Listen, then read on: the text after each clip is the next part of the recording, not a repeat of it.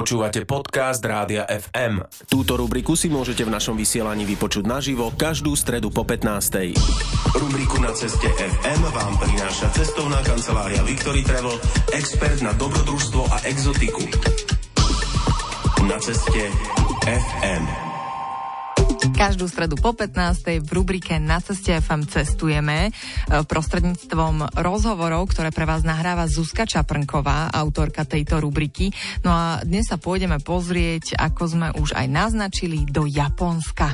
Anna Majerechová, to je prekladateľka a lektorka japonského jazyka, ktorá študovala japončinu na Univerzite Komenského v Bratislave a posledný rok štúdia strávila v japonskej Yokohame. A Anna nám v rozhovore prezradí, či je jednoduché v Japonsku nadvezovať priateľstva a ako sa Japonci zvyknú socializovať. A dnes sa v Na ceste FM tiež dozvieme, aké sú špecifika rándenia v Japonsku. No ale na úvod nám Anna Majerechová povie, prečo sa rozhodla práve pre Japonsko a Japončinu. Ja vlastne ani neviem, to bolo také, také rozhodnutie, vždy hovorím, že ako blesk z jasného neba. Vlastne vždy sa mi páčila tá kultúra, ale nie teraz čo fičí animáky a popkultúra, ale takéto staré Japonsko. No a vždy ma bavilo študovať, učiť sa jazyky a chcela som niečo nie európske, proste niečo exotické a dalo sa vybrať, že Čína alebo Japonsko. Tak spadol na Japonsko. Takže vycestovala si do Yokohamy. Aké bolo to stretnutie s Japončinou potom priamo v Japonsku? Myslím, si, že celkom dobre. Mala som skvelých učiteľov, dobrú prípravu. Vlastne 4 roky predtým som sa učila. A japončina je taký komplexný jazyk. On zahrňa vlastne strašné množstvo tých úrovní formálneho, neformálneho jazyka. Ako sa ti to aplikovalo? Vedela si to od začiatku používať správne v Japonsku? Zase musím poďakovať svojim učiteľom, že sme sa to učili od začiatku. Sme trénovali a nám prizvukovali vlastne aj to, že človek musí poznať japonskú kultúru a Japoncov ako rozmýšľajú. Takže nebola som z toho prekvapená, he, lebo som mala dobré základy tej formálnej japončiny. Nikoho som neuražala. Ani Nestalo proste... sa ti žiadne fopa? Fopa sa stane asi každému. To sa stalo, ale to som hovorila vtip a slovenský a prekladala som ho, nedopadlo to dobre. A aký majú Japonci humor? Lebo e, tá ich televízna scéna, alebo ten humor televízny je taký bizarný niekedy. Áno, áno, to veľa ľudí hovorí a ja teda súhlasím, by som povedala také, že strašne škodoradostným miestami. Niekomu sa niečo mm, deje nedobrého alebo tak vtipného a oni sa strašne smejú, hej, niekomu robíme zle. A čo sa týka nadvezovania priateľstiev v Japonsku, aké to bolo?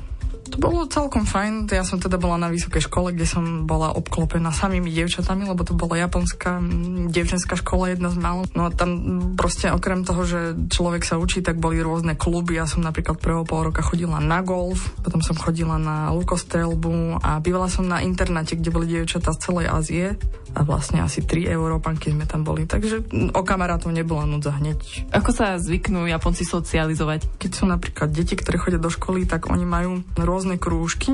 Kde trávia čas po škole, volá sa to bukacu. A teda väčšinou trávia čas s tými kamarátmi z tých krúžkov. Takže vždy je to v nejakej skupine. No a keď už človek e, chodí do školy, tak zase sa socializuje s tými spolužiakmi a potom v práci, proste z práce sa ide niekam von Takže stále, no, aj keď je človek dospelý, tak je to v tých skupinách? No, oni sú takí skupinoví tvorty Japonci.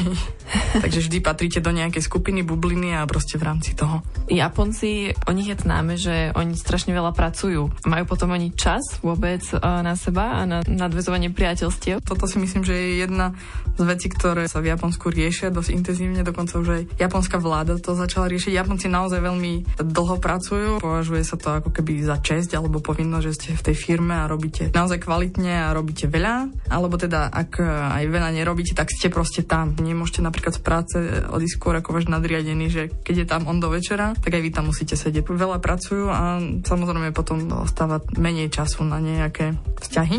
Takže potom sa musia vymýšľať aktivity, ako to vyrovnať, povedzme, že služby, aby ste dostali ten ľudský kontakt, ktorý nemáte. Keď hovoríš služby, tak uh, tam existujú aj také bary, kde fungujú hostesy, hostesky, ktorí ti vlastne robia spoločnosť, že? Existuje to pre dámy aj pre pánov. Proste si v bare, kde, kde ti nejaká šarmantá spoločnička alebo spoločníky nalievajú a môžete sa porozprávať o veciach. Alebo napríklad také kuriózne, čo som zachytila, že e, môžete si zavolať niekoho do firmy, nejakého pána, ktorý e, vás rozplače, hej, že dáte, dáte zo seba von e, emócie zaseknuté. A ako vyzerá randenie? Ty si randila v Japonsku? Super, áno.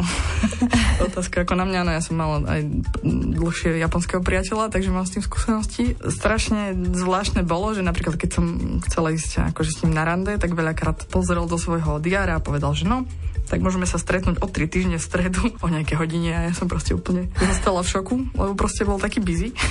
Vybukovaný. že bol vybukovaný, no a... Takže ste sa moc nevydávali. Potom ja som si dupla po slovensky, že teda keď chceš byť so mnou, tak by sme sa mohli vydávať častejšie, tak potom to už bolo lepšie. A čo sú ešte také špecifika randenia? Čo ťa tak prekvapilo? No napríklad tie miesta, kde chodíte, hej, tu sa chodí, ja neviem, ľudia určite chodia si zatancovať, alebo niekam na kávu, alebo na prechádzku a v Japonsku aspoň ja nemám skúsenosť, že by chodili ľudia spolu tancovať. My sme napríklad boli si zaspievať spolu v karaoke, hej, to je ten typ na rande, že ste proste dvaja v súkromnej karaoke miestnosti, tam si spievate. To musí byť už taká dosť dôvera vytvorená medzi ľuďmi, keď pred sebou spievajú. Nie, práve, že tam je to také, že spieva aj niekto, kto nevie spievať je to strašná zábava. Nemusíte sa hambiť, to mi prišlo super. Je v Japonsku bežné také vyznávanie citov? Tak vyznávanie hlbokých citov prichádza až tak nepriamo. Malo kedy človek povie tomu druhému mi úplne ako tu na nejak okázal, že milujem ťa, alebo čo si. Ale zase napríklad e, majú taký systém, že keď sa niekomu páčite, alebo on vám, tak spravíte kokuhaku. To je vlastne verejné vyhlásenie tej svojej lásky. Oznámite tomu človeku, že sa vám páči a poprosíte ho, aby s vami teda chodil a potom ste oficiálne pár. Čo je veľmi príjemné, lebo viete, na čom ste. Je to aj v tých seriáloch často, keď vidíte japonské anime, tak tam sú takéto scénky, bývajú tam kuriózne situácie niekedy. Takže kokuhaku. Tak, tak sa volá tá situácia. Tak sa volá tá situácia. Veľmi pekná situácia. Ešte sa do mnohých ďalších mm, dostaneme, pretože sa budeme o Japonsku ešte rozprávať. Zuzka Čaprn Stanková nahrala pre vás rozhovor s Annou Majerechovou. Budeme v tom pokračovať, ale dáme si aj nejakú hudbu z Japonska. A my tu máme v Rádiu FM nášho kolegu Potkana, ktorý pre vás pripravuje program Hudba sveta FM. No a on sa vyzná vo World Music a vybral na dnes čerstvé tohto ročné, nazval to ľudové mladistva z Tokia, ktoré hrajú klasický folklórny štýl Minio, krížený s jazzom, volajú sa Tokyo Minio Club, tak si to poďme vypočuť. Na ceste FM. Ďakujeme kolegovi Potkanovi za tento hudobný typ Tokyo Minio Club. Počuli sme hudbu z Japonska, inak Potkanovú reláciu Hudba Sveta FM si môžete na FM naladiť samozrejme aj dnes večer, tak ako každú stredu večer. No a každú stredu po 15. si zase u nás v Popo FM môžete vypočuť e, rubriku Na ceste FM, ktorú pre, pre vás pripravuje Zuzka Čaprnková. No a dnes sa rozprávame, ako asi tušíte, aj keď ste iba teraz zapli, rozprávame sa o Japonsku. Áno, s Annou Annou Majerechovou, čo je prekladateľka a lektorka japonského jazyka. A ešte sa s ňou porozprávame aj o všade prítomných spiritoch, tzv. kami, šintoizmu.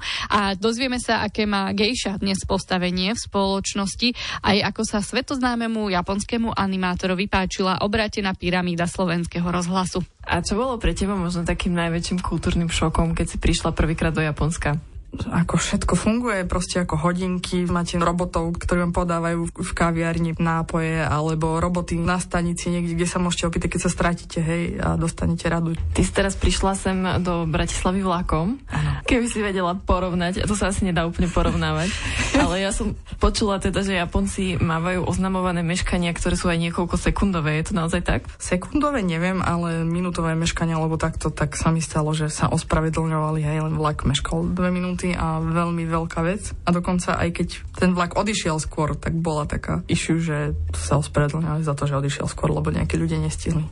Čo sa týka tej kultúry Japonska, ty sa do Japonska zalúbila, môžem to tak povedať? Áno, to je veľmi pekne vyjadrené. Čo ti tak najviac imponuje na japonskej kultúre? Celkový taký ten duch japonský, aj ten skupinový. Vlastne, aby ste fungovali dobre v skupine, tak musíte mať ako keby také antenky a byť e, naladení, nacítení na tých svojich ľudí okolo a rozmýšľať o tom, že čo potrebujú, alebo teda keď urobím niečo, aký efekt to bude mať na tých druhých ľudí.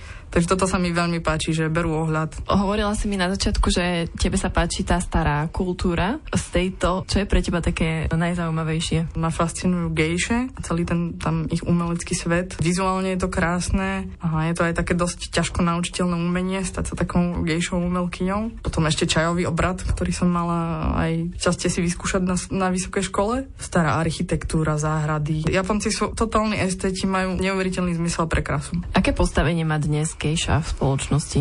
Gejša je vlastne vážny spoločenský status. Už um, ozajstných gejší existuje dosť málo v dnešnom Japonsku. Ja by som povedala, že vysoký, trošku v rozpore asi s tým, čo sa v Európe myslí o tom, tak je to vážená profesia, to je vyštudovaná spoločníčka, umelkyňa, ktorá sa to roky a roky učí a pripravuje sa na to. Iba stretnúť takú gejšu, to sa proste nestane len tak, musíte mať nejaké super kontakty alebo byť bohatí, že by ste mohli s nejakou gejšou stráviť čas povečerať alebo tak. Taká štvrť gejší, čo je napríklad v Kyote, tak to je taká naozajstná štvrť takých naozajstných gejší, alebo je to niečo, čo je už iba pre turistov? No. To je zvonku tak historicky vyzerajúca štvrť. V tom Gione sa aj zvyknú točívať filmy sú to tie také staré japonské domčeky, nízke s tými oknami s rýžovým papierom. No a tie gejši ani veľmi nevidíte. Oni len keď vystúpia z auta, idú do, do tej svojej čajovne sa to nazýva, alebo keď proste prechádzajú, väčšinou utekajú od vás, keď sú originál, lebo nechce sa im fotiť s každým. Ale vyzerá to tak, ako keby ste vošli do starého Japonska. Jedným z stále živých náboženstiev v Japonsku je šintoizmus. Ten je spojený aj s veľa takými supernaturálnymi uh, bytostiami a spiritmi. Ako to tam ty vnímala? Japonci majú veľmi radi strašidelné príbehy a takmer každé mesto alebo miesto má nejakú historku, že kde niečo straší, alebo v ktorom chráme žije aká duša alebo bytosť v ktorom strome.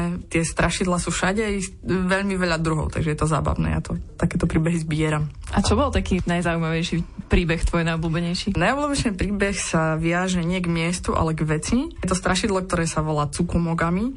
A to je strašidlo, ktoré vzniká tak, že keď je vec stará, a má viac ako 100 rokov, tak ona ožije. Čiže čokoľvek, čo sa dlho používa a je veľmi staré, je ako keby už živé a preto sa k tomu musíte chovať zúd. To nemôžete to napríklad ani hoci kam vyhodiť, lebo by sa to mohlo nahnevať a vrátiť sa a urobiť niečo zlé. Shintoizme všetky veci živé a neživé majú v sebe tu, a volá sa to kami, vlastne dušu, hej, a tie proste majú svoj život a sú aktívne vo svete. Môže to byť duch rieky alebo duch lesa. V dnešnej dobe by mohol kľudne ožiť aj mobil, hej, duch čohokoľvek. Moje obľúbené strašidlo je také, ktoré žerie špínu, to by sa mi doma zišlo. Ty dnes pracuješ ako tlmočníčka a učiteľka japončiny.